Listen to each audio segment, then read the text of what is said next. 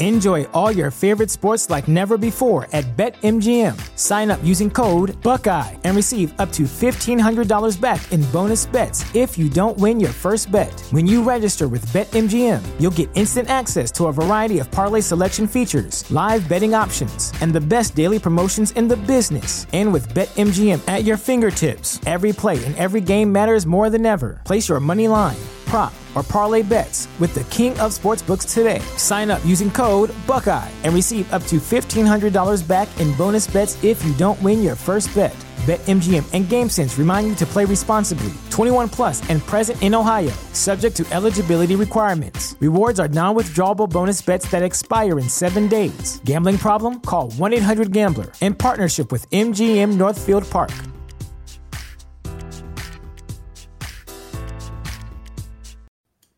It's May 18th, 2020. This is the Wrestling Inc. podcast. I'm Glenn Rubenstein, joined by Matt Morgan and Raj Giri. Going to talk about Monday Night Raw. Uh, Raj, uh, why don't you open with the, uh, the very sad news? Yeah, so um, former WWE star Shad Gaspard, uh, he was very famously in the Crime Time tag team. Uh, he went missing during a swim at Venice Beach in California on Sunday while he was out with his 10 year old son.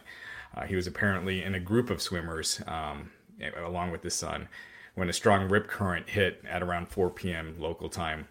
Lifeguards raced into the water to pull everyone out, and while Shad's son was rescued, uh, Shad himself has not been located. And Shad apparently was yelling at them to get his son uh, before you know before him. And so there was a search going on. Uh, the LA Fire Department believed that Gaspard did submerge in the water, and divers were sent to scour the area, and helicopters were searching from above. Uh, they continued the search today, uh, and to no avail. He, he has not been located. Um, and I guess one witness at the scene told TMZ that Gaspard had directed rescuers to help his son first. When lifeguards raced into the ocean, which they did during the rescue, another large wave came and crashed down on Shad. and that was the last time he was seen. So, um, just you know, just a terrible story, and um, you know, uh, yeah, it's, it's really sad. Matt, I know you just found out this information shortly before we went on the air. I know you're still processing a lot of this. I mean, you've known Shad since your season of Tough Enough, correct? Yeah, it's 2001. Um, you know, oftentimes when things happen, whether it's in the business or not in the business, everybody, I hate saying this, call like I say, comes out of the woodworks and acts like they're this person's best friend. Hmm. So well, and oh my God, how could this happen? And while that's true, they should be saying things like that. Oh my God, how could this happen? It creates a sense of cynicism, cynicism to this, um, unfortunately. And this is one of the first ones, I'll be honest, for me personally, that legit, legit, as before we went on the air, this easily, um, I was in wedding. Like, like, this is one of my best friends, easily, not in the business, outside the business, that uh, kept it, beyond kept in contact with besides right out once we left wrestling. Um, first people to congratulate me when I got elected. I didn't even know he was following that um, he didn't know I was following him along with his acting career. And uh, congratulated him on all his big breaks he's got. Um, dude lived on, Shad lived on my couch for the better part of a year. After uh, Tough Enough 2 finished, he got, he wasn't able to pass through because something with his heart. Um, during his initial audition Tough Enough, he was supposed to be in the show on the episode, on the, uh, in the house with us, living with us, and being one of the participants and contestants and it's something like some rhythm thing that's hard with me, and not be able to move him on with us to the show. So once the show wrapped, I got signed to a town. I think to, what do you call it? Uh, I can't even talk. I'm so sorry. My wife just shared this with me all five minutes ago. Um, and a contract OVW. Um, I helped Shad get a tryout with Cornette and everyone in OVW. They were having a tryout camp. And I talked to them about Shad. This guy's like the African American version. Like both basketball players, both from the East Coast, both have the same morals, both are so similar. Not even funny. Um, and we always used to make that joke with each other. Um, um, you know, brothers from a different mother. And uh, so he got signed to a deal. He had nowhere to stay. He stayed on my couch for the better part of a year. Almost burned my house down a couple times trying to cook his steaks. I'll never forget it. In, my, in our kitchen, and my wife going, Matt, you when you can tell your friend this is just not working.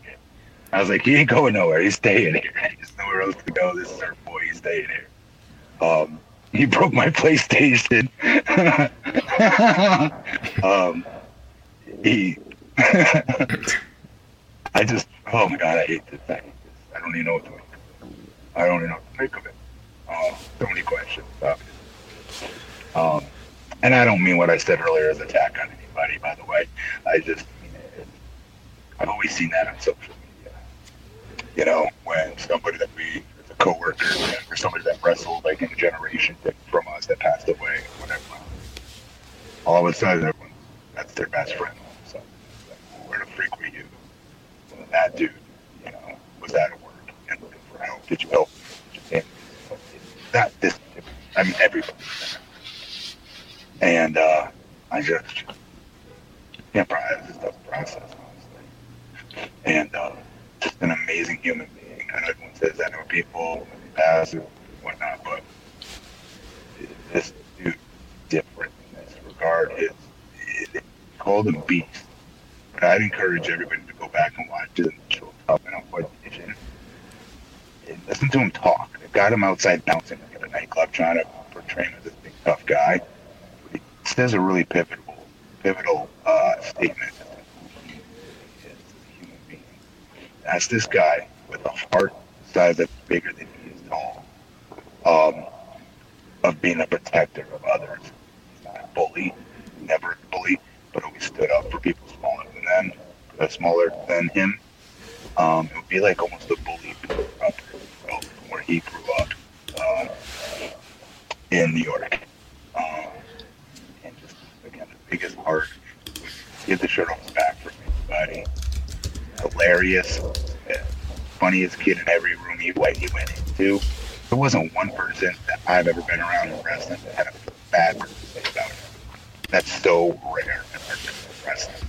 Somebody always said, oh, suck, they're stiff, something stupid like that. Not with him. He was loved by everybody and really liked, very well liked, life of the party. And again, he was always looking for ways to help other people, legitimately, always, and give support. He's such a positive, positive person. And again, he's a brother from a different mother, honest to God. And uh, it was at least cool, I can say, to look out to live out our childhood dreams, both as good Lord 20, early 20s, uh, my 40s. So I've been close, tight friends with this man for weeks. And uh, sucks. It's just, something colleague that I saw in passing you know, one day backstage. This was someone that, uh, loved to death.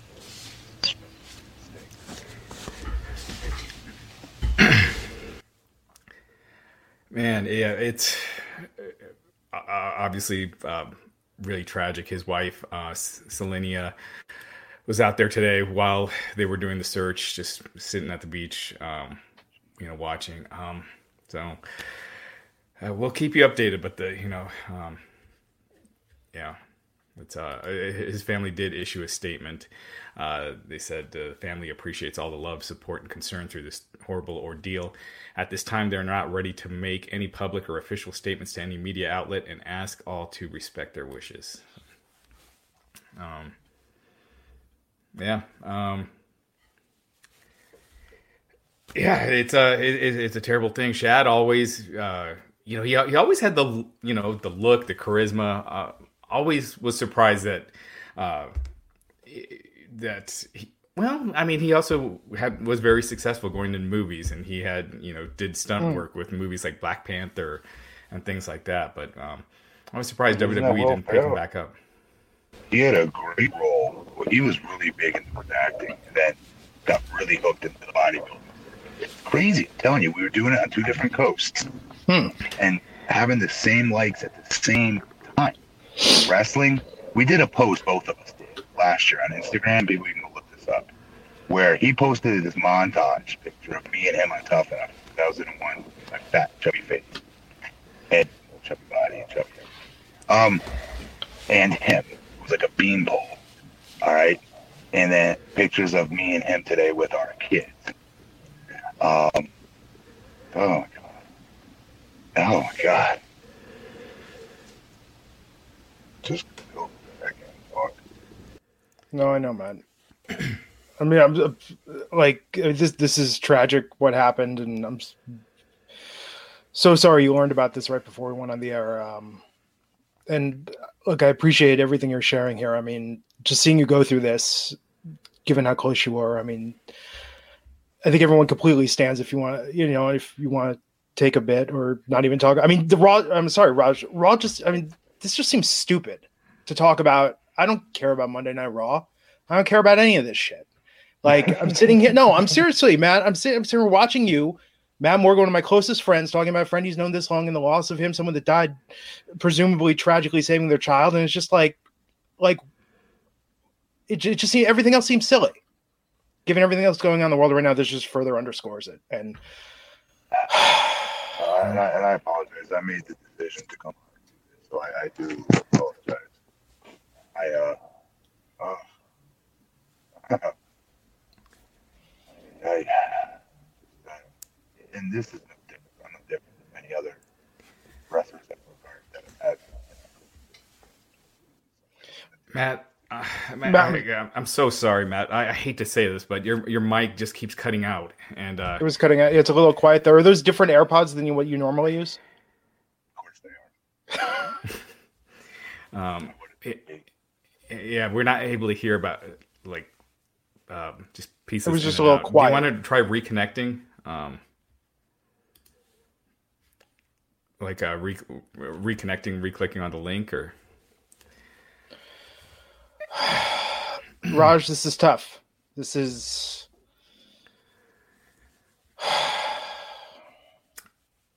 yeah. I mean, it's uh, I mean, I, I, I mean, what can you say? There's this side of me that keeps hoping for a miracle. You know, he hasn't been found. Like maybe he was, uh, I don't know, just always hoping.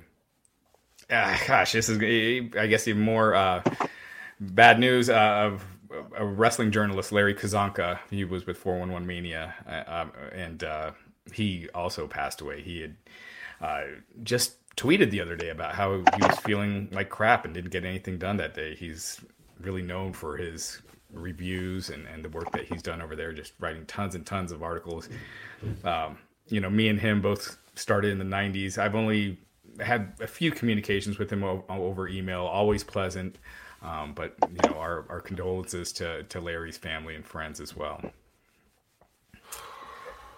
All right. Um, we have some. Uh, while Matt's doing that, Sure. Uh, Leonza Duncan uh, with the $5 super chat saying, as an African American man, they always love their gimmick. Shad may not get in the WWE Hall of Fame, but he is in the People's Hall of Fame. Money, money, yeah, yeah. Um, I think uh, wasn't. Yeah, there's another one, right? yeah, uh, Le- Leonza Duncan saying, I was a huge uh, Crime Time fan. I don't care what anyone says. They should have been tag champs. They were super over in a time when no tag team was. And yeah, I mean, it, there was a there was a time there when they were kind of like teasing pairing them up with Cena, with Crime Time and Cena, and they're calling themselves the CTC on one episode of Raw, and then it kind of kind of got dropped. But um, Oh, yeah. yeah.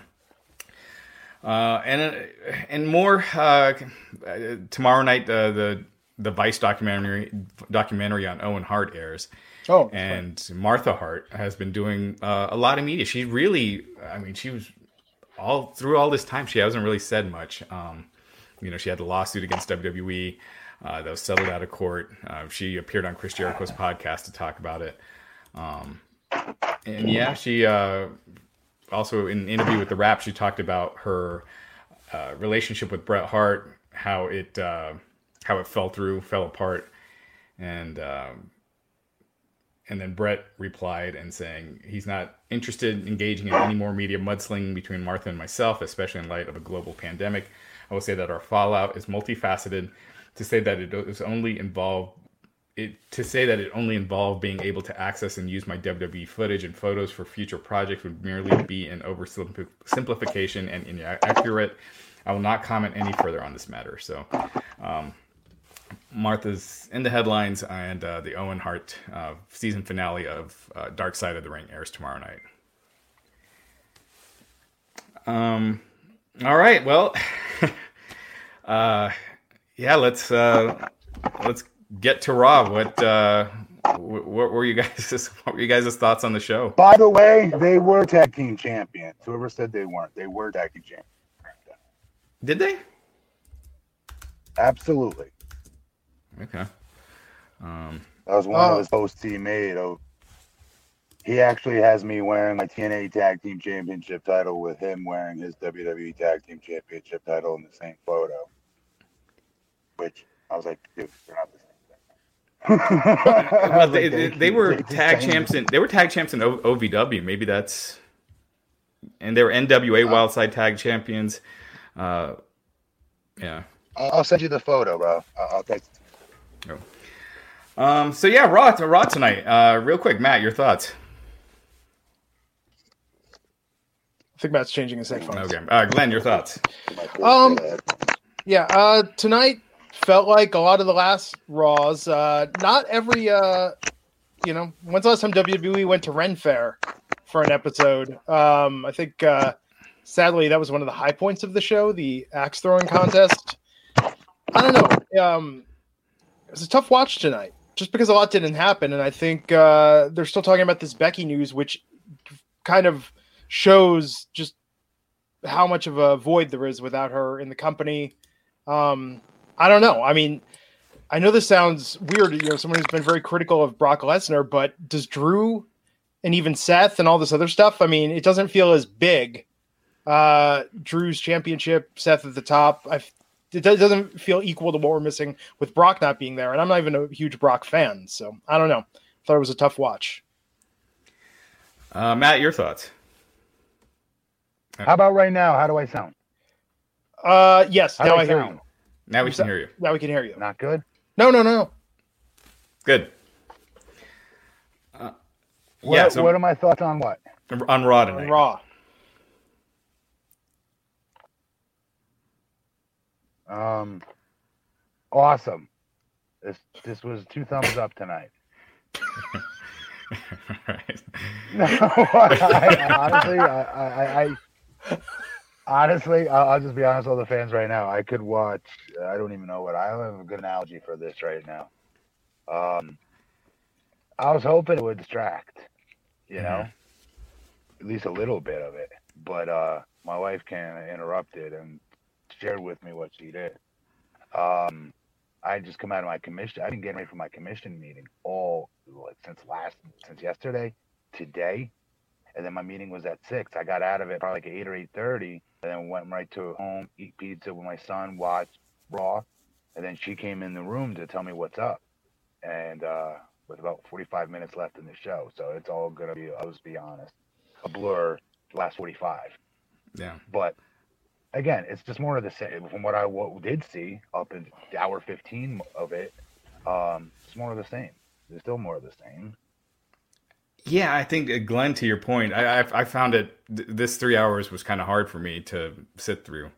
Um, yeah, I, I, it, it just I was just really bored by the end. There wasn't much that really was interesting. I thought uh, I like that they're going with Lashley and Drew. Um, I like that what they're doing with Lashley, but um, and Edge and Edge is always great in his promos. I thought he had a great one, but outside of that, I thought the the rest of the show was but, blah. And no matter what, listen to me, no matter who they have in that ring wrestling a match, it, it doesn't, it won't matter. Mm-hmm. It's not their, it's their fault, but it's not their fault. Mm-hmm. It's, it's not their fault as far as the talents and the stories they're telling in the ring goes because they're doing what they're supposed to do. But not having those fans there mm-hmm. absolutely kills it, and it makes it feel small. Mm-hmm. Like it doesn't matter who's in that ring. It could be John Cena versus Hulk Hogan tomorrow All And. I'm telling you right now, it's gonna have the same feel to it. Right. Yeah. Absolutely. And they're not doing anything to change It the makes it presentation. feel, and it makes it feel like Groundhog Day because Yeah. of this. It makes every match aesthetically feel the same. You know, I think uh, this performance center is going to start is turning starting to turn into the, my symbol of this, you know, this pandemic in a weird way, like the empty, the empty performance center uh, shows, and I think I'm going to be, I, I, I'm just going to have a, a a newfound hatred for it next year, or whenever whenever we're out of this. You're not you're not the only person to say that. I've had people on Twitter say that that they're gonna for what you know everybody's been impacted from this virus differently, and people are gonna remember what they're gonna remember from this. But uh, a lot of people on my Twitter said that that's what they're fearful that they're gonna take o- not take away, but one of the things that they're gonna remember about this virus is arena matches and how terrible wrestling was. Glenn, yes, I know. I swear though, this is what they've written. Um, Well- and to each their own of what where we go with our minds on what we remember things with.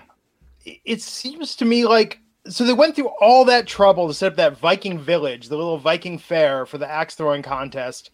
Why not have the Yes! wrestling there? Yes, yeah, at least, yeah, I don't. kn- I don't have an answer, and I don't. I said the same. I said the same darn thing well, to myself. I said, "Self, why couldn't they use just a modicum of the creativity and just have a different place to have this match? This would be perfect." yeah, do it Um, outdoors. Again, yes, anywhere. Yeah, if they can't have wrestlers in the crowd because of it's being indoors, because you know uh, AEW they've been filming at Daily's Place, but that's an outdoor arena, so I don't know if they're able to have people in the stands because of that. Yeah. Man, yeah, do it outside. Set up something outside so you could have people in the in the stands to to make some noise because it is it's tough. Yeah. All right, Glenn, you want to start running through this? What's that? But Have they said anything about changing this yet? Well, apparently Vince McMahon is determined to have SummerSlam uh, in front of fans. So he's he's it's most likely not going to be in Boston. They've even talked about possibly moving it to September. Uh, but he is uh, he is apparently uh, hell bent on having SummerSlam in Our- front of a crowd. Our governor, our governor is inviting all sports teams to our state to play their to play their games. Yeah. So I think if if And WWE's WWE finds a here, state where they have it they'll here. they'll allow people in the arena, they'll probably go there. But, but allowing here. fans, they're not allowing fans in the stands yet, though, right? Not fan fans, not like what you Right. would expect. No. Right. But I think forget Vince is. caveat is again empty. What's that? Yeah, with, with, with no I think fans. It's empty, empty arenas. Yeah. Um Vince what you're gonna say? But Vince wants actual fans, not wrestlers in the stands. But here's what I don't get though. Okay, so they put in all that time, effort, and energy with the axe throwing contest and the the actors as the police and all those jokes. Like that was all the creativity on the show tonight. Like Matt, to your point, I agree about the no fans thing makes everything feel small and lesser. But if they did some interesting stories, if there was just something going on that made it seem like they were trying a little bit, I felt like almost everything we saw tonight sounded like it could have been cut and pasted from something we've seen before, like a promo the the storyline. Yeah. It just all felt recycled, and it felt like the Axon contest was the one thing where they were like, "No, we've got some real some real creative juice behind this. Let's go for it." I didn't think the Axler contest was that creative either. But at least they tried something. At least they tried But it, something. it was different. yeah. It was different. I, I, I kept expecting, I guess, more from when the cops came as opposed to, oh, you're cute, so I'm letting you off. No, that was Uh, that was dumb. Yeah. All right. So let's go to Edge's promo. So uh Randy Orton was out there, a straight up wrestling match, a backlash. They keep challenged- saying that this could be the greatest wrestling match of all time. It's their it's their tagline. What are they it. supposed to say? what are they supposed to say? Not that. In that setting. First of all, I don't think you can have the greatest wrestling match in an empty arena. Can we have the great? What should it be? The greatest catches can wrestling match of all time? Like, what, what do you want it to be? The greatest chain wrestling match of all time? Oh, I mean, because they're taking their weakness, which is having to have basic matches in front of nobody inside that wrestling ring, and trying to make it seem like a bigger deal when nobody's buying. I mean, yeah, can any match potentially be? It could be the greatest wrestling match of all Yeah. time. No, I, I'm being so serious about that. yeah, no, I know. You give Daniel Bryan wrestle AJ Styles ten times in a row. I don't care. It's not going to be great because there's no fans in there. yeah, Yeah. Uh, Terrible Trey eighty nine. Thanks for the nine ninety nine super chat. Was saying Edge was passionate in his promo tonight. And I think he's better on the mic than he's ever been. But he's been away for a decade, and I'm ready to see him in the ring with younger guys. Uh, I'm sure that's where it's headed. Um, but yeah, I thought Edge was fantastic here. I think his promos. He might be the best promo in the company right now. wow. You know who's a really good promo that I'm watching again right now is heel Undertaker. Hmm. Um, when he was still coming out on his motorcycle, um, when NWO first came into WWE again with Hogan, Nash, and Hall, and he was a heel. Taker's promos were good, dude. He lit up The Rock and like embarrassed The Rock in a promo actually. And uh, dude, his promos nobody talks about him they always talk about the dead man and but dude, his promos were freaking really good. Really, really good. Yeah, Um, very underrated. I thought. Um, but anyways, uh go ahead. I was gonna say Taker's smack talk during the AJ Styles during that Boneyard match was just fantastic. You know, Yeah. Uh, he, he was very. Uh, I was saying this documentary that they have. He's turned into Clint, Clint Eastwood. Like they, he's gone from Jason Voorhees over the last Oh. thirty years to Clint Eastwood. He's just, this, you know, veteran badass that. Uh, uh, yeah, just the the old gunslinger. But the show, the, the, the fact I saw the second episode of his series on the network last night, and just his vulnerability that he shares, Mm-hmm. I am shocked. Yeah, Absolutely was shocked watching. yeah. It's great, so great. There's but a cool I'm moment. sorry, I didn't mean to go off on a tangent. No, no, no, absolutely. Uh, Silver Jackson agreeing with you, saying Undertaker 2002 promos were epic. Yes, yes, Silver Jackson, they were. Nobody talks about his promos. I'm telling you, he out talked The Rock in a promo. I was like, how do I not remember this? he totally just big dogged The Rock, and Rock had nothing for him. When Yeah. Rock was, I'm not joking, was damn near at his hottest. Dude, he was wow. And then he just cut a promo on Hogan. I just saw it today. Like I'm watching them all, all the episodes. Yeah, yeah, it's really good. Uh, so yeah, so Randy Orton basically asking if Edge is going to accept. Edge does. I, I don't know. Was there anything else related I- to this? I, I, I, I, I listen to me. I agree with the view, uh, the reader. I, I do think like the great the thing with Randy was cool. Let's move on. hmm He could cut these world beater promos on other talents, and I would like to see it with you know an AJ or others. Yeah, like like the guy said, younger talent. Right. Or Drew. I mean, I feel like Drew Seth is not. Uh, Seth doesn't feel as big of a star as he did before this Monday Night Messiah gimmick. So maybe that would be good for him, right? Yeah, he, I Yeah. feel like he needs a big name. I mean, he granted he did beat Brock, yes, but but yeah, someone really to get his No, title reign right. going. No, you're right. He's not as big as he was. This Messiah thing's taking him down. And Edge, he Yeah. actually learned. That's the thing. When you get a chance to work a veteran, not because you want to mark out over the veteran, you do it because it's you want to do it because you know you're going to improve. Mhm. My one match with Ric Flair at TNA, I swear to you, jumped my confidence like 16 steps. I'm not exaggerating No, I bet. especially on being able to call, especially calling a match on the fly on television when we had five minutes cut out right before we went out. Um, whereas before, I'd be a little tentative and I would listen to the other guy that had more experience than I would in those circumstances versus calling somebody off. Um, which you don't do to be a jerk, you do it because you think what you have offers the best solution in the time. Anyways, my point is you do it because you you know you're going to improve immensely. And Seth, oh my God, we improve immensely working with Edge, especially on the stick. I think. hmm It's gonna be better than what he has going on now. Um, so Seth came out, cut a promo, was talking about Rey Mysterio, interrupted by Humberto Carrillo. Uh, rather than wrestle him, he had Murphy wrestle Humberto, with Murphy picking up the win here. It was what it was. Yeah. Can I just say something really quick? Can No, go say for it. something? These talents. I mean, no offense. I'm not trying to bury these talents. I, I'm not.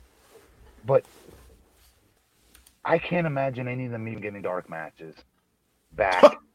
I'm not even saying when I was there. I, I was a developmental, so I'm not saying during when I was there because that doesn't count. But like the year 2000, 2001, 2002, um, I was just watching the show tonight, going.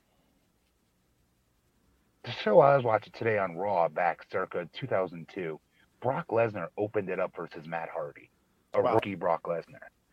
Uh, all right, and, and like a Taker versus Hogan, uh, replay of Triple H losing to Hogan for the title at the pay per view just previous.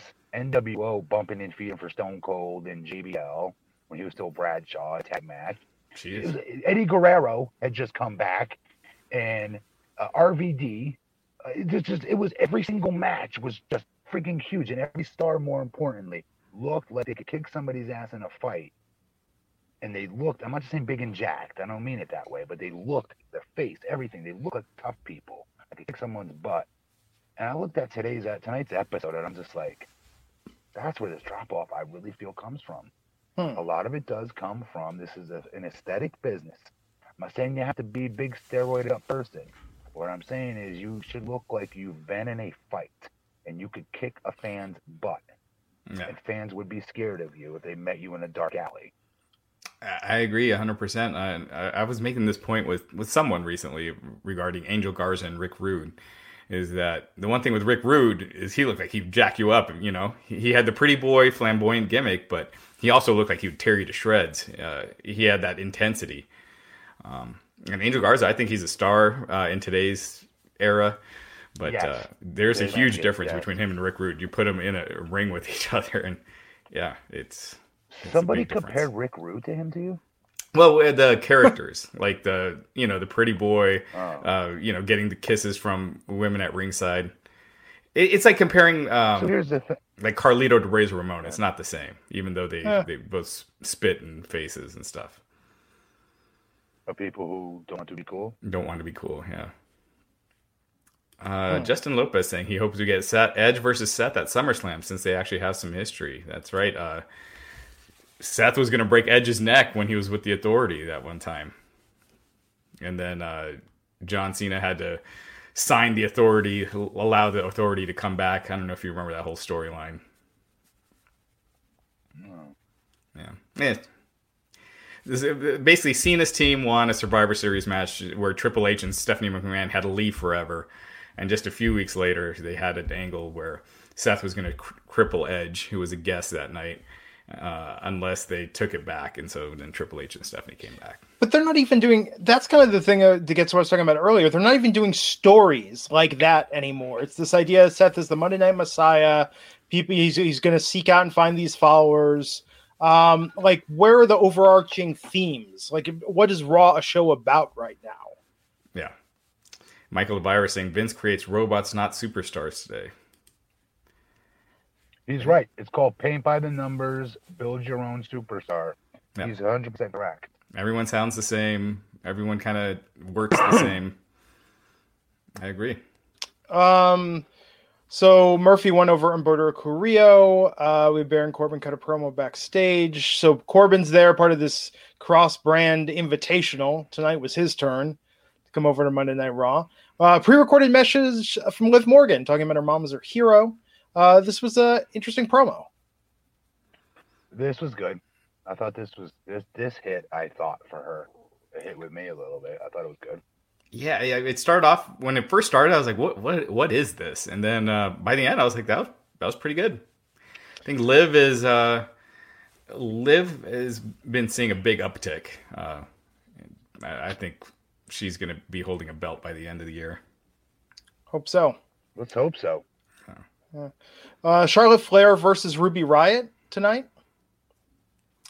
Flair getting away. I thank you. I'm sorry. I didn't mean to cut you off. No, it's uh, okay. Flair getting the win.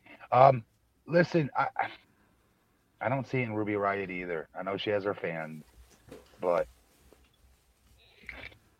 I don't know. I just don't care. I agree with you. Uh, I, I really did- like Ruby, I didn't but care when they when they had the three person gimmick. It was always what's it going to take for them to break Liv out of this? Because I keep hearing all this great stuff about Liv Morgan. Um, and the big tall girl I was like, Sarah Logan looks like she could kick someone's butt. Um, hopefully they get something cooler for her than the Bruiser Brody boots they had her wearing at the time. I remember. well, she she was released. Deferred, deferred. Yeah, I know. Oh yeah. But I'm going back when the three of them were a group of three, is what I said. Yeah. Um, and not once did I ever think to myself, "Hmm, this Ruby Riott's going to be a star." To me, she was the bottom of the three. She, she, she's a good she's a good wrestler in the know. ring, but I, I see what you I see what you mean as a star, as someone that's going to turn turn heads. Um, and, and, and, and you know what? To just to be a good hand in the women's division nowadays is not enough because they are stacked. Yeah, stacked. I, I, would put at least eight talents on NX from NXT on before I would put Ruby Riott out there. I'm just being serious. I actually think Ruby going back to NXT and letting her redevelop her character and giving her some autonomy, I think could. I, I think because she's got the talent, she's even got a good look, but she's just been a big nothing on the main roster. She's never. I mean, yeah, yeah. I mean, she doesn't win matches. Is Chatham saying, in fact, she maybe hasn't won a match? I'm trying to think. When's the last match she even won on TV? Since her injury, I don't think she's. No, that doesn't. To be fair, that doesn't help. That does not yeah. help a talent. Yeah. To be fair to her. Yeah, this uh Stephen Marchucciuli has a kind of a cool idea. Remember the WCW did this back in the day. They could use any number of Florida peaches as a location for SummerSlam. Yeah. Cool backdrop. And then uh, they're asking if you work Mark Henry. Oh my God, I was married to Mark Henry in OVW as he was my first tag team partner in my very first match.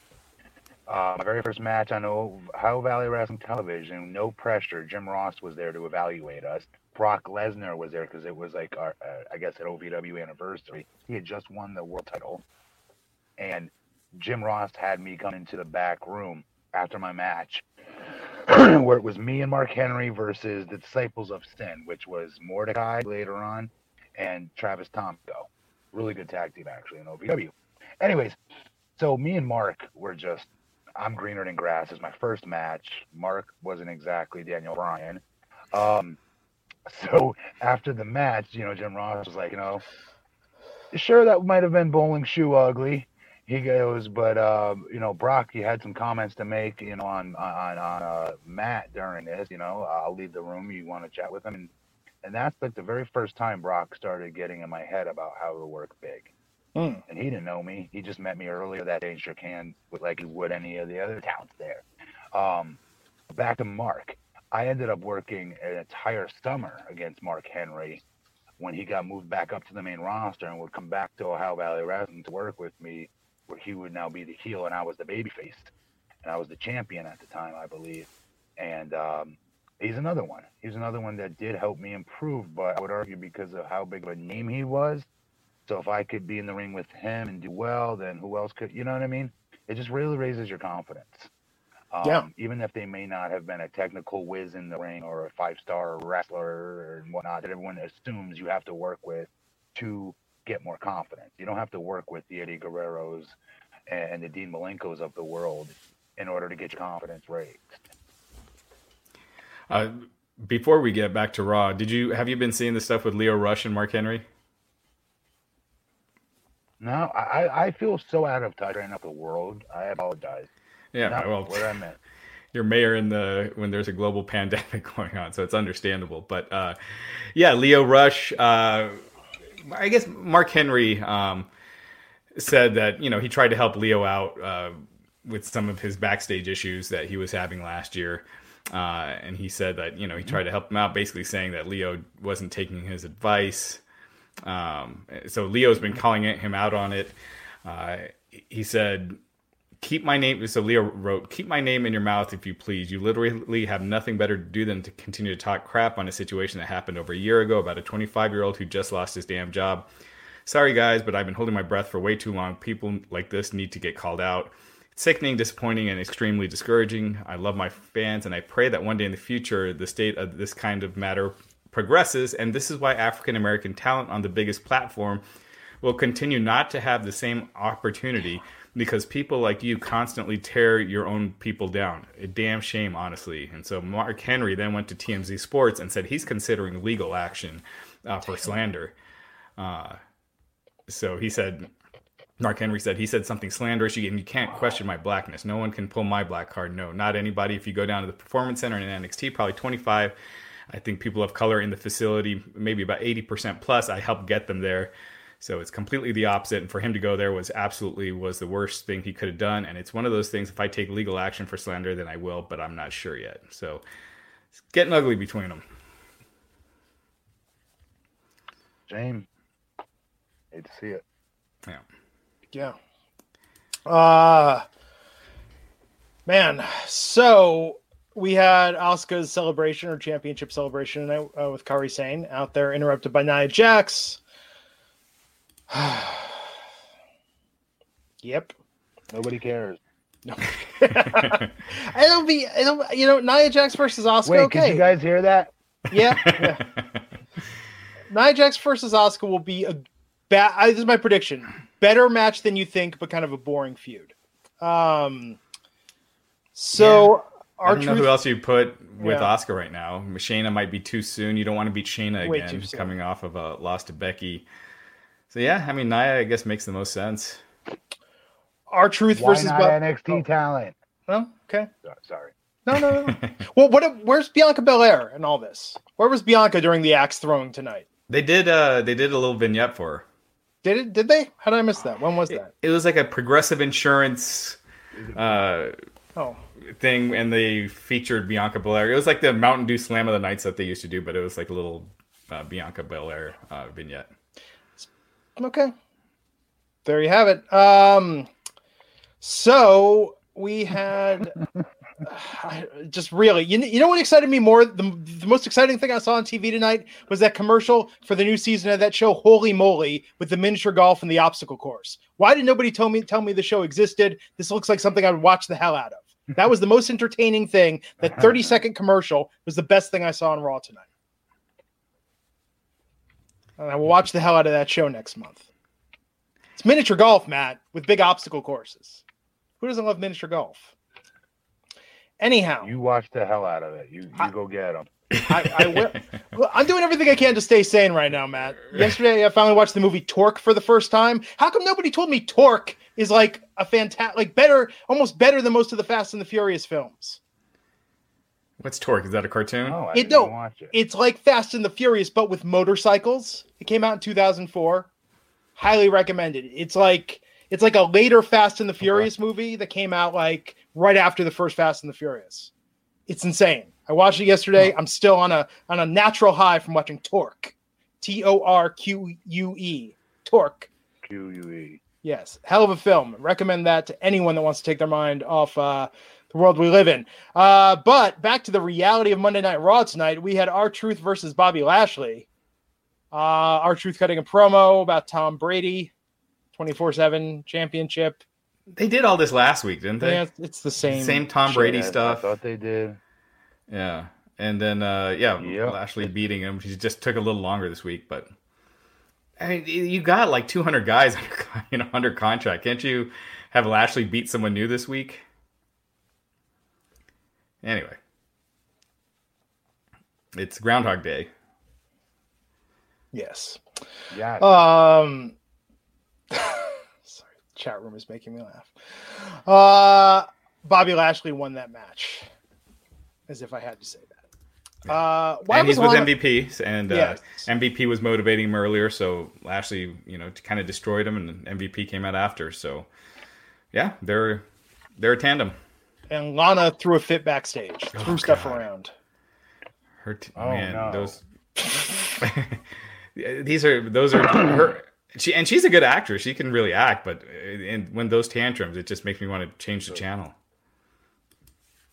Yes, Because hello, that is an example of the talent themselves being frustrated, annoyed, and not committing to it because they don't want to. It's ridiculous. because you're correct. She is a good actress, actually. yes, as we saw in the Pitch Perfect tells me that she's just like, ugh, ugh, am I getting this again? Do I really have to do this again this week? Whatever, I'll just shut my mouth and just get this paycheck and hopefully they'll give me something new next week. I'm telling you, I can sense it from the talent. I don't know that for a fact. I'm just saying, I, I, I know I've been put in situations where I'm like, really, we got to do this. Like, not that it was bad writing, but it was lazy writing. And your oomph isn't in it that makes you want to be a pro wrestler when you're a little kid and go on to become a 20 year old something and live out that childhood dream, that pat, that same passion. It's one of those times when it becomes a job. And tonight for Lana, it was a job, and I don't blame her because that's lazy writing. Mm-hmm. And I mean, man, it's got to be weird. Could you imagine working for a company for that long with your spouse, and then they leave, and you're still there? Oh in this no, I could not. Yeah. Oh my god. And knowing my wife, she'd be like, "What's taking you so long? Why are you still there? Let's go." Tell them, tell them Vamoose, Matt. Tell them to kick rocks. Let's go. What are we doing? I thought we are in this together, Matt. Uh, MK Don's 19 with the super chat. Thanks. Uh, he said, "So nice to finally discover a stream with real people and proper opinions, not just looking for likes. Great to see Matt Morgan too. Has he even aged at all these last few years? Thanks, guys. Huh? Yeah, It's true. 2004, Matt Morgan Thanks for coming out from under your rock. I'm sorry, Thanks Matt. for coming out from under your rock and discovering the best wrestling podcast in the biz, brother. I was gonna say tw- 2020. Matt Morgan looks younger than 2004. Matt Morgan somehow. I Don't know what it is. Oh, here we go. Chris Jones saying CJ Perry is a good actress. Lana is not. Yeah. CJ Perry is Lana's real name for those who don't know. So, Oh, I take we- back my laugh. I thought that I thought this said I thought that said Tyler Perry. I take back my joke. You mark taking your cool writing her real name. Dork. All right, continue. Sorry.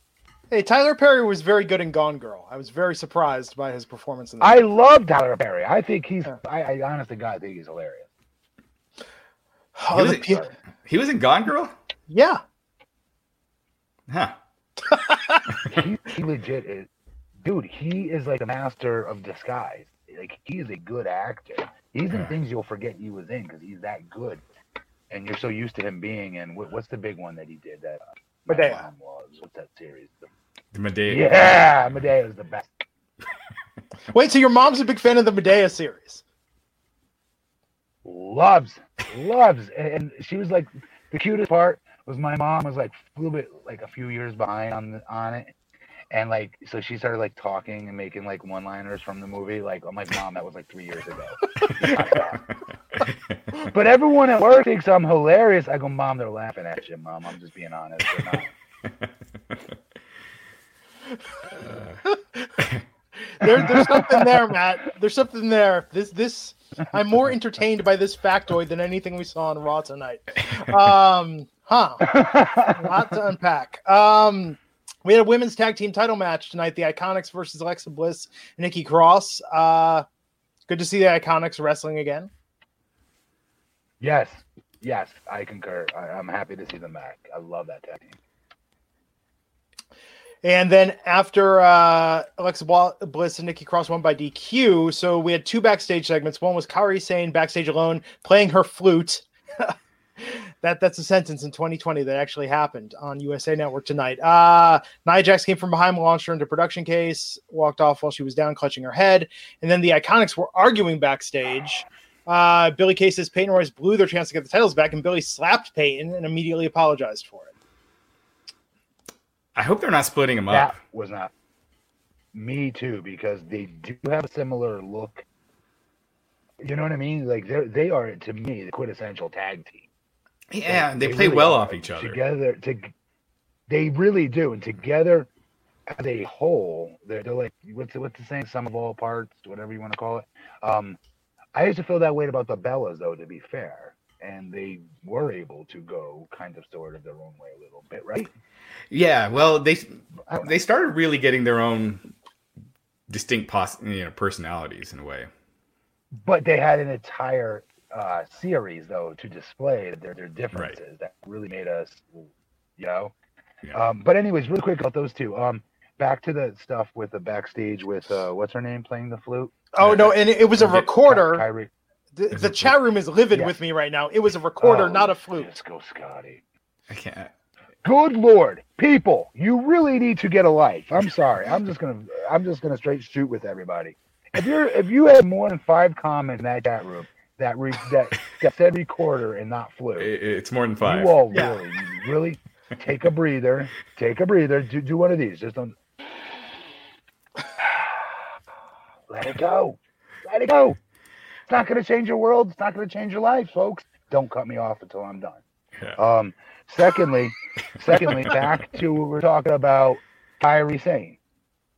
I'm gonna tell you how that was written. Okay, that was a, a segment to get Nia over, correct? Sure. Mm-hmm. So, right? So it's okay. Well, what can Kairi be doing backstage? You can't just have her just randomly standing there. I I don't know. What's her gimmick again? Well, she's a pirate, Vince, and she's the she's like does this pirate thing she used to do. Okay, well let's just have her play like the the, the, the recorder. That's what pirates do, I think, right? Like that's literally the amount of energy and thought they put into that.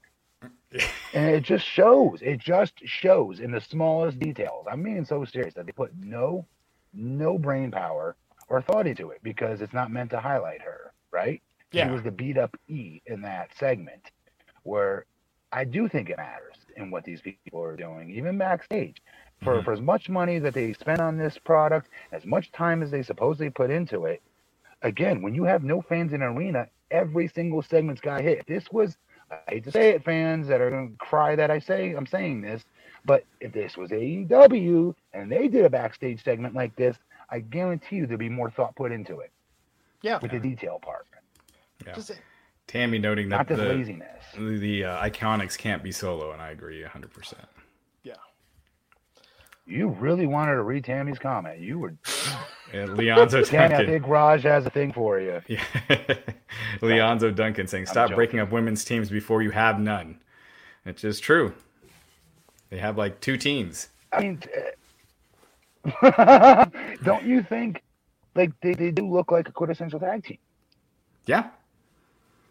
Yeah. No, I, I I, I thought, and I thought they looked. You know, I don't know. I think I thought they've Almost been looking better. I don't know. They're don't care. really good. We saw what they could, but but but we saw what they could do in NXT at their Yeah. peak. They Yeah. they're they're talented. Yeah. No, they were they were entertaining in NXT. Yeah. they were. So we had Shayna Baszler versus Natalya in a submission match. This ended with uh, Natalya tapping out to Shayna pretty easily. very predictable. Yes. And then after the match, there What? were Okay. Natalie, Natalya threw a hissy fit, and she did last week too. So I guess that's a new gimmick for her. Yeah. Which you know who I just saw doing that ironically in 2002 on Raw Christian. That was his gimmick Hmm. for a little bit. And then Diamond Dallas Page, positively Page, takes him up out of it by trying to teach, teach him how to smile and think positively. And how it's not a bad thing they keep losing, but it's a good thing. Oh, I forgot about that. yeah. so uh, Kevin Owens was back tonight. Kevin Owens show. yeah, his first appearance since WrestleMania. He had suffered that foot injury, and yeah, he's back. Yeah. So like Yeah. that's one of those deals where I was upset. I was frustrated they didn't have him back. He had a win in WrestleMania. Why is he not on television right away? And that's because of an injury, right, Raj? Yeah. With KO, yeah, yeah, he was he. That I think it was that spot he did the the big jump that he did at WrestleMania on, on Seth Rollins. He got he hurt his foot on that. Oof. That was memorable. You got to give him that. hmm And this led to Apollo Crews and joining Kevin Owens. Uh, Kevin putting Apollo over uh, as they teamed together against Andrade and Angel Garza. Yeah. So Apollo was in that storyline injury. It wasn't a real injury, obviously. Um, and so yeah, he's back on TV now. Uh, Austin Theory tried to interfere. Uh, he ended up rocking Andrade with a forearm instead of Crews. Crews and Owens won afterwards. Um, the Zelina's stable beat up Theory, and uh, Good. Good. They need to send him packing. well, they didn't. He he was with another group by the end of the show. yes, because then we had Of course Black he was. Aleister Black versus Murphy. Um, and during this, uh, this ended with DQ Aleister Black winning. Um, when Theory ran into the ring, attacked Black for the disqualification, and then after Seth uh, chose Austin Theory to to be uh, one of the new disciples of the Monday Night Messiah, one of his followers. Yeah, the AOP were gone, so I guess they just felt like he needed more people. Which is true, but would you not like? No offense, if Rusev was still there, I would have brought him in to be my muscle. Yeah, that'd be a good choice. Yeah, absolutely. He has no muscle. How are you going to be a cult leader or a, a group leader and not have muscle? Again, Team Lesnar wasn't just a Survivor Series angle. That was supposed to be a six month angle. Um, the Brock stable. Brock Lesnar does not need a stable, nor does he need heaters. But therein lies the heat. Um, so every stable leader should have muscle to some degree, and he doesn't have any. So I, I don't know. Yeah, what was the last big stable that didn't have, you know, kind of the, the muscle? I mean, And then even inner circle, you got Jack Swagger, um, Evolution, you had Right. Batista, Yes. Horse, you know, Horseman. Uh, you had Sid for a while, Barry Oh, Windham. Uh, yeah. Caden saying th- Theory and Murphy as a tag team is fire. Mm, I mean, they're, they're Is it really fire? Is it fire though? Is it really fire? it's, yeah. really fire? Because I, I, I swear, I just got watching Rob Van Dam, uh, 2001, red hot during this invasion angle, right? And nobody was getting over, but this dude was getting the biggest pops of the night. I mean, huge pops. And WWE went out of their way to extinguish those pops on this guy. And I didn't catch on to it when I was a kid watching it. But watch going not as a kid, but when I was younger. And going back to watching it now, dude, Rob Van Dam when he first came to WWE was fire. yeah. Um, the Oh, Rock yeah. is fire. Stone Cold is fire. Hulk Hogan in his prime is fire. Your little tag team is on fire. Rico Larry Theory We looks need like to a start putting perspective on this. Uh, Sorry. Rico Larry saying Theory Yes, he looks does, like a Rico. Fitness, fitness YouTuber. He's I right. think. I mean, we'll we'll see with Theory. He might have something. You know, uh, we'll I'll have to give it time. But I think to think establish Seth's group, you need some, the what like like Matt said, either superstar or uh, yeah, some muscle. It's true. Austin Theory Some looks size. like he could lead like the the wickedest Peloton class of all the trainers. Um, Dude, he looks like he should be. He, he looks like a, a, a long lost Blink 182 band member. That's what he looks like. to me. Blink One Eighty Two looks more uh, hardcore than Austin Theory. Let's. Uh, well, I'm gonna give him time because we'll see how he is on the mic. Because you know, like someone like MJF, if you'd see just his face, you'd be like, eh, he doesn't look like anything special at all. But once he puts everything together, he's a superstar. But we have. I have seen him in the ring. I have seen him speak. I saw MJ, MJF speak once. That was all it took.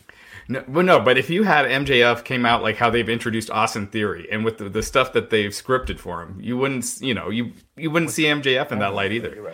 right. Like he was allowed to become his own character. You're Which getting is- you're getting backlash in the chat room. I have a feeling right now, Raj. No, You are you you are bending to the chat room. Actually- I can't No. read, so I don't know. I don't know what Uh, The- actually, n- n- not nothing. No backlash right now. And I apologize. The funny thing is the You chat are room. crazy. Yeah. Is No, the chat room's making comparisons to Undisputed Era. They're saying, "Well, Undisputed Era," and I'm like, "Yeah, that's the problem with Undisputed Era as well." yeah, yeah, yeah, and I want to like them so much because I really do like the leader. yeah. See, I should remember his name immediately. I should remember his name immediately. Why am I struggling right now? Adam Cole, baby. Like that's almost impossible to forget. How have I forgot that? Yeah. Um, you know, folks, don't listen to any of my opinions. I'm losing my mind officially on the air as we continue to talk. It happens do- to the best of us. I do think Undisputed Era has gotten a little long in the tooth. Like it- it's time for them to, pro- I don't know, change members, disband, do something.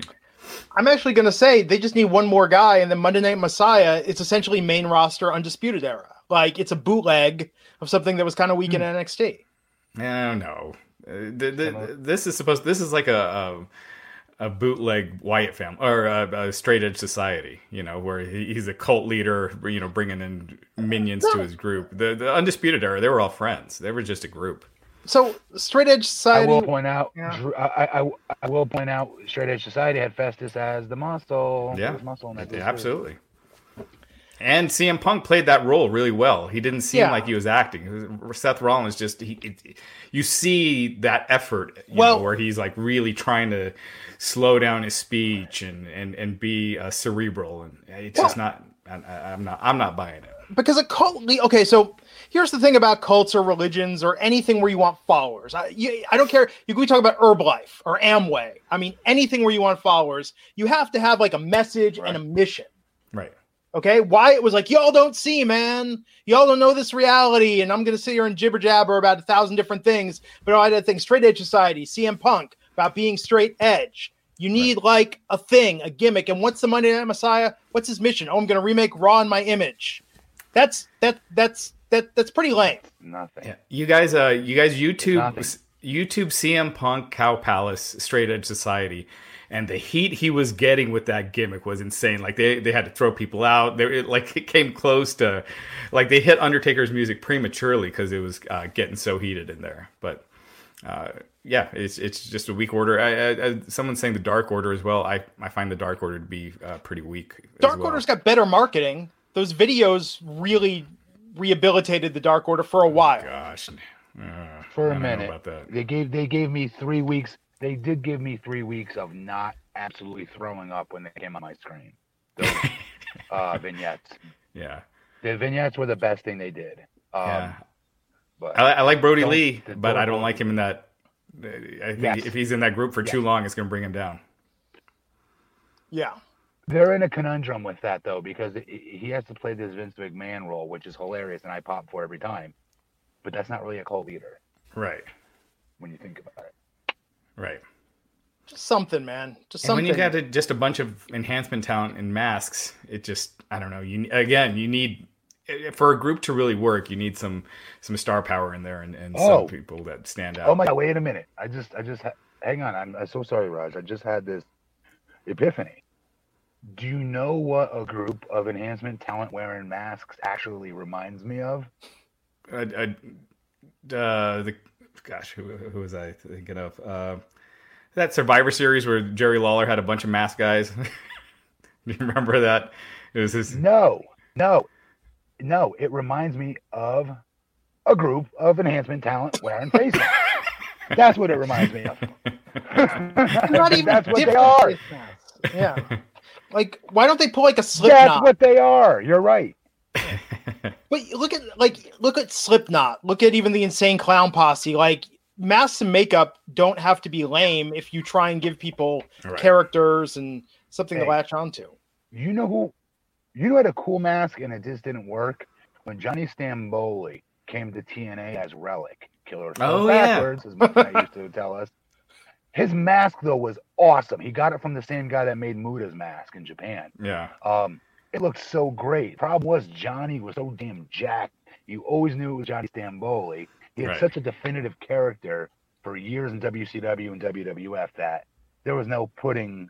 He tried. He tried to do something different. It just nothing was going to make him be different because he just the way he looked. that was like that what- mask was awesome. If you go Yeah, back and look, that was awesome. Do you remember when they did the the menagerie in TNA? yeah, And it was Oh, the yeah. same thing. Like Rob Terry. You always knew it was him under a mask because that physique is just so. yes, yes. Too big, too noticeable, way too impressive looking. They're like, ooh, gee, who's that? yeah.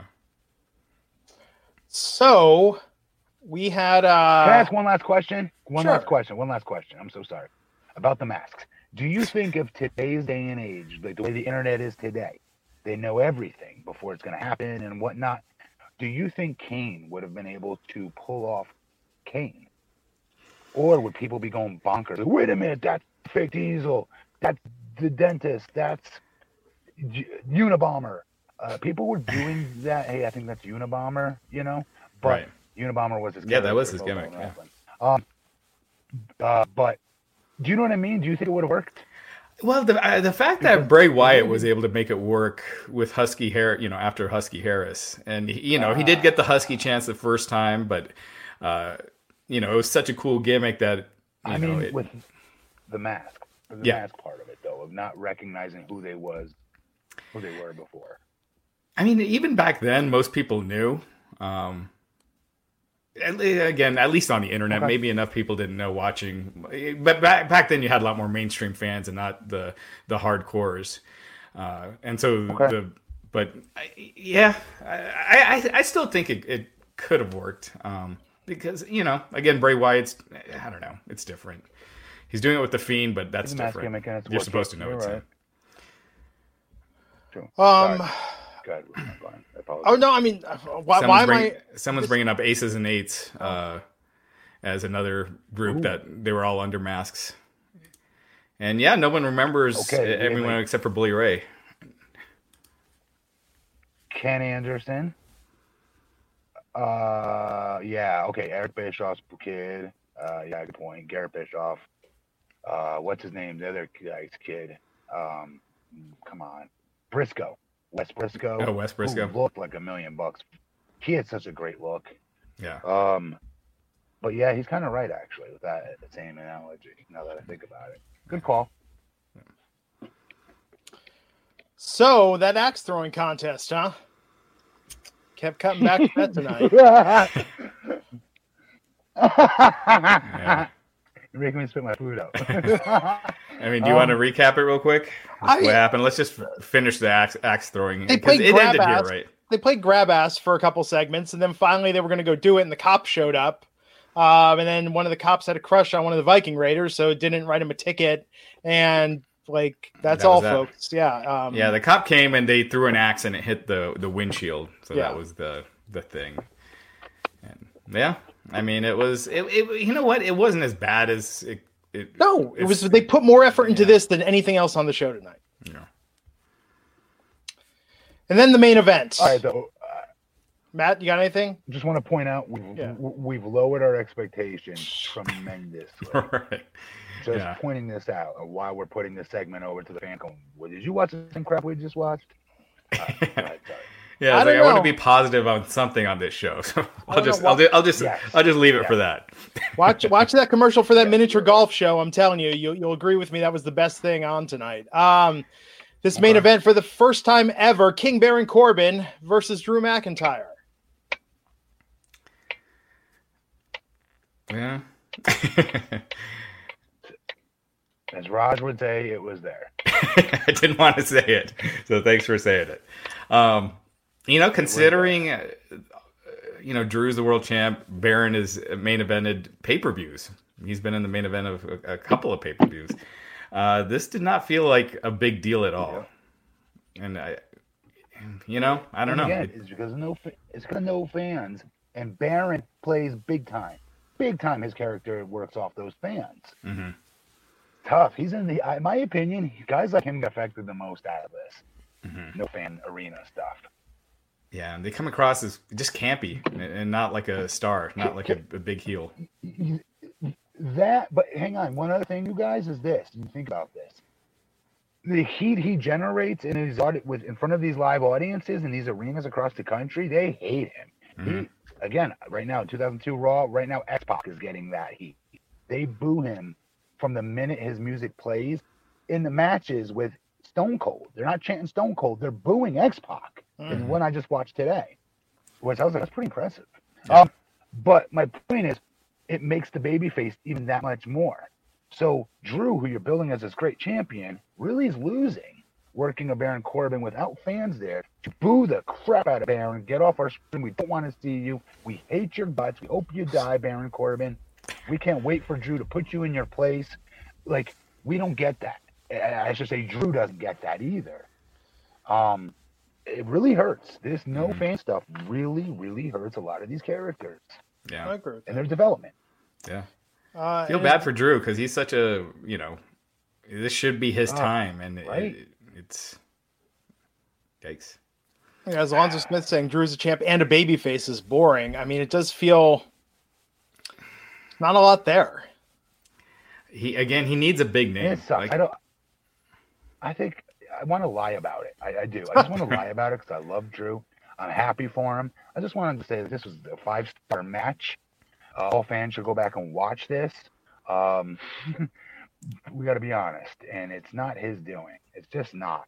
But I feel like if we don't take up for him, if it keeps going this way, he's going to get labeled, you know, a certain way as a champion, and I don't think that's fair. Right. I agree with that. And uh, Bobby Lashley and MVP were looking on, so this is setting up Lashley versus Drew as we went off the air after Drew beat Corbin. Yeah. So I like that. Yeah, Sure. so they're doing this, uh, you know, this this brand to brand invitational thing. So here are these are the actual rules. Yep.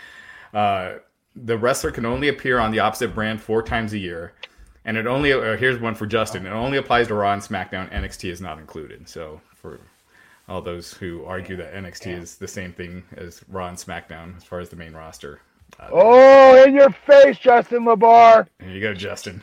Right? That's Justin's big thing that Yeah, he says is. NXT's on the same level. Yeah. Oh, no, we can't call it that anymore. Nope, we can't call it a third party. It's not the tertiary. It's not the tertiary uh, show anymore. No, it's not. It's on the same level as Raw and SmackDown. No, Glenn, you can't say it that way. It's not developmental anymore. Nope. That was a very good Justin LaBar in your impression. face, Justin. Hey, Justin. Hey, Justin. You see what this this is? This is this means face. We're playing basketball. I just dunked on you, and I'm doing this to you. Faced moded, even moded. Yeah, you remember that? So God, the dorky things we used to do. It was a simpler time. So, what brand is Flair? Good question. She's NXT, but she's like the one that's allowed to be on pretty much any show right now. Oh, no, without much of an explanation either. Why? Okay, why even make an explanation? I You're not going to stick to it. Right. It's gonna be forgotten in like two, three Just weeks. Say be- yes, just say they're here because we said so. Yeah. I'll take that. What It's else? like they can't on? explain to the audience that they're having to make changes because of this pandemic, and they have to, you know, and they have to overthink things. Just Yeah. say. Because of this pandemic, it. you know, not all the talent are Yes. here, so we're going to do a, a talent exchange. And so, you, over the next, you There know, you till things open back up, you'll be seeing talent, you know, from all the brands. It's not hard. And honestly, I think when I think when you're transparent and honest like that, I do think people get behind you more. I really do. People like to Mm-hmm. get behind things that are kind of struggling or fighting from underneath Sure. or in a tough situation. Even big bad uh, uh, WWE. Mm-hmm. Yeah, Just be honest. yeah, Tell them. I agree. Yeah, I guess they. So, so someone saying they uh, that that one dude eighty nine saying they keep saying that she's on Raw with uh with Charlotte. So yeah, it's almost like she's a Raw Really? person that just happens to also be NXT champion. One NXT. Mm. Hmm. Anyway, that was that was the show. Easily skippable. I'd watch It the was, uh, Undertaker document again, uh, documentary again. So good. That was so good. WWE, they're so good at this stuff. I wish they would incorporate some of that somehow into this uh, into their shows. Yeah. like wouldn't right now listen to me wouldn't right now be the time if you work for wwe and you work I, I, not as a producer but maybe as a director or, or or something there backstage creative wouldn't you be going like this is my chance this is my chance to really step up and maybe you know try some crazy things that normally i wouldn't be able to try or suggest hmm and get shut down right away. But right now, our ratings are terrible. Right now is a chance for me to really do some of my crazy, wild ideas that people probably would have laughed at me a year ago trying to bring up. But now it may work because we need something off the beaten path right now desperately. Yeah, Yeah. Um, like, wouldn't you think that they'd be thinking that way? I, w- I would I would assume I would have assumed that the the Raws and SmackDown would have looked so much different than right after WrestleMania by now because of how much the ratings have been falling and everything. That they would be trying new things, and it has looked the same. Outside of them not having the chairs in the front row and cha- changing where the hard cam is, uh, which they did after like the first week or two, it looks exactly the same. They copied it. Let's really rile the chat room after they copied AEW. doing it. that'll, that'll that'll ignite it. Um, well, do no, you think? seriously, um, I, I was going to ask you, do you think that they're not going to put the wrestlers in the stands because it might look like they're copying AEW? Like they'd rather have the product be more boring than look like they're copying AEW. Maybe. I hope they're not that prideful in watching a ratings tank in the in the middle of that. I don't see why they're Oh not doing God, it. I then. hope they're not. I mean, they, they clearly How have, you know, with the axe throwing contest, they're fine with having a bunch of people out there. Um, There's something to this that we just don't know the answer to. I think. I think it's something with the arena. You said you indoor versus outdoor, but then again, AEW did this in their Atlanta show. That was an indoor arena. yeah, but that was also that was taped. That was taped in uh, April before school? Georgia shut down, and Oh, yeah, good call. Good call. and Georgia's open again now. But you know, as far as uh, doing empty arena shows, So what I- else do we got? I don't have an answer to that. yeah. Um, not much else. It's actually, in theory, it, it doesn't feel like there's a big pay per view coming up on Saturday, but it's a, a big week. We got AEW Double or Nothing this Saturday. Mike Tyson's going to be appearing, presenting the TNT title to the winner Cody versus Lance Archer. Um, gosh, huge. what else? Huge, by the way. Yeah. Let's get a couple more of these super chats. Eddie Om- Omang saying, "Do you think we should have heels or faces?" I think that's an excellent question, Eddie. I, I really do. Because who's there to boo them, right? Is what he's assuming. Nobody being in the arena. There but I would argue that puts more onus on the talent to work that camera even more than ever. And what I don't like about WWE is they have their talents not work the camera that's on them when they come out for their entrances, and that you're only taught to work the hard cam from time to time. I would argue now you got to let that rule fly out the window because it's imperative that talents make the connection with us at home watching to make sure that we are in our own heads and not hating somebody and really liking sales. Yeah, unless he is asking like, should you just get rid of the concept of heels or baby faces? And I don't agree to that because the whole uh, premise of pro wrestling is the storyline, the good versus evil. The it's like an action movie. Um, so yeah, I still think we should. I, and Rojo Bear twenty four with the two dollar super chat saying Baron Corbin has never been a big deal. No, I mean they've tried to make him one, and I think he's good at what he does. It's just uh, unfortunate that I, ju- I just don't think uh, he's been stuck in a rut too much. Like these long, never-ending feuds that he gets in, I think of what killed him. Yeah, You know. yeah. I think I think Matt's phone might have died or something Oh. there. Um, Um, we did not talk about Drew Gulak. Oh yeah. Um, real quick, Ryan Manley with the dollar ninety nine super chat saying Matt missed out Friday night. Yeah, we had a we had a little party on the Friday night show. So if you haven't checked it out, uh, uh, yeah, check out our SmackDown recap on Friday. It was it was a lot of fun. Yeah, Drew Gulak. That feels like that was a week ago, but it just happened on Saturday. Yeah. Um, yeah, Drew Gulak, his contract uh, was coming up uh, and apparently expired last week. He apparently was asking for a raise and wanted more money with his new deal.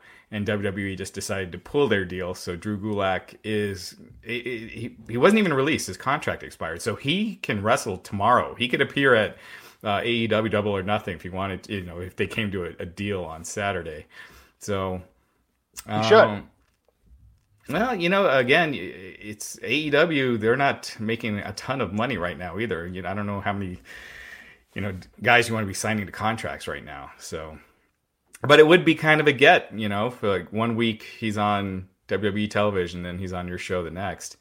So eh, that's the kind of stuff you'd see all the time, though. You know, during the Monday Night Wars. I mean, what a match to go out on! That match with Daniel Bryan on Friday was incredible. Yeah. So Brandon Hall, that was uh, that was what happened with Drew Gulak.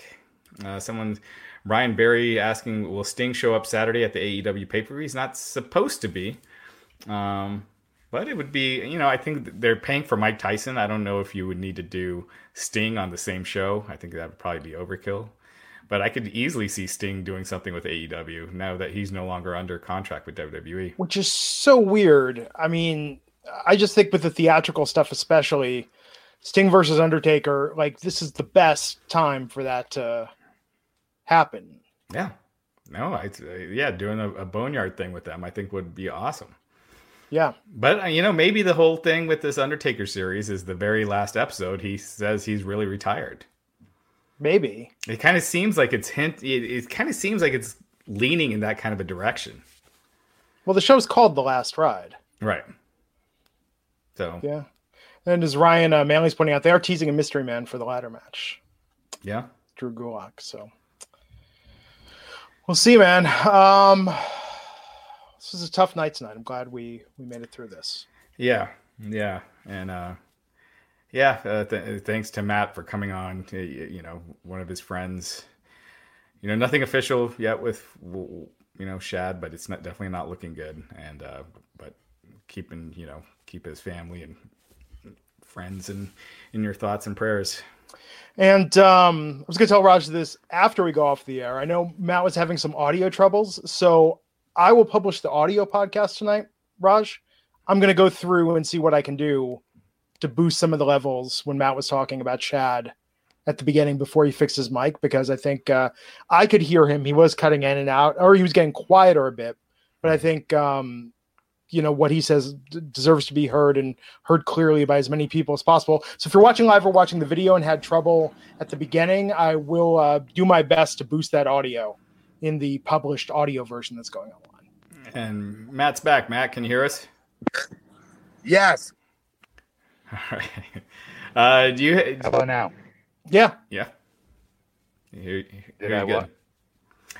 Um, Matt, did you, you you have anything you'd like to plug or anything like that? No. So on Wrestling Inc., we had a loaded week. We had Psycho Sid Vicious, uh, an exclusive interview with him, a rare one. He doesn't do many interviews. Uh, Diano Perazzo. We had Kofi Kingston last week, um, uh, which is one of the rare ones we get to do with the WWE guy because WWE can be really picky with it. Um, uh, Heath Slater. Uh, so keep checking out Wrestling Inc. okay, That's pretty uh, good. That says a lot about your site. WWE's doing interviews with you. That's really good, actually. Yeah, that's pretty cool. I mean, they, they go they go hot and cold with the, the internet sites, with the wrestling sites. Well, all that talent sitting at home. What are they doing right now? Yeah. How uh so Wednesday night, me, Matt Morgan, Justin LaBar back here to talk AEW Dynamite, the go home show for double or nothing. And uh we'll also talk about some NXT. See how it goes this week. Last week, lowest rated AEW ever last week, Raj? Yeah, lowest rated AEW, one of the lowest rated NXTs. The combined number was the lowest ever. Uh, they were up against the UFC that really tore into them in the the males 18 to 49, but uh, still it was a, a, a bad number for both. Really, I mean, really bad for AEW that that that week. Yeah. There you go. Uh everyone wants to know, Matt. I'm assuming the answer is no, but you didn't see, catch Friday night's Wrestling Inc. Uh, with the with the, the the drinking crew that we had on this show. We were all a little tipsy. Raj made an appearance.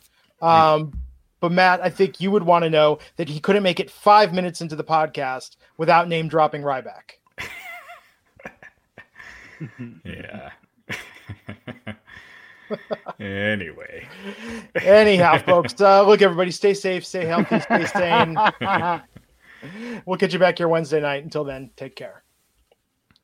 Save big money now on new siding from LP Smart Side at Menards. Update and beautify your home with your choice of 13 timeless colors of pre-finished engineered siding. It's durable and includes a Sherwin-Williams factory finish paint warranty that means no painting for years to come. View our entire selection of siding from LP Smart Side today. And don't forget to check out our flyer on menards.com for all the great deals happening now. Save big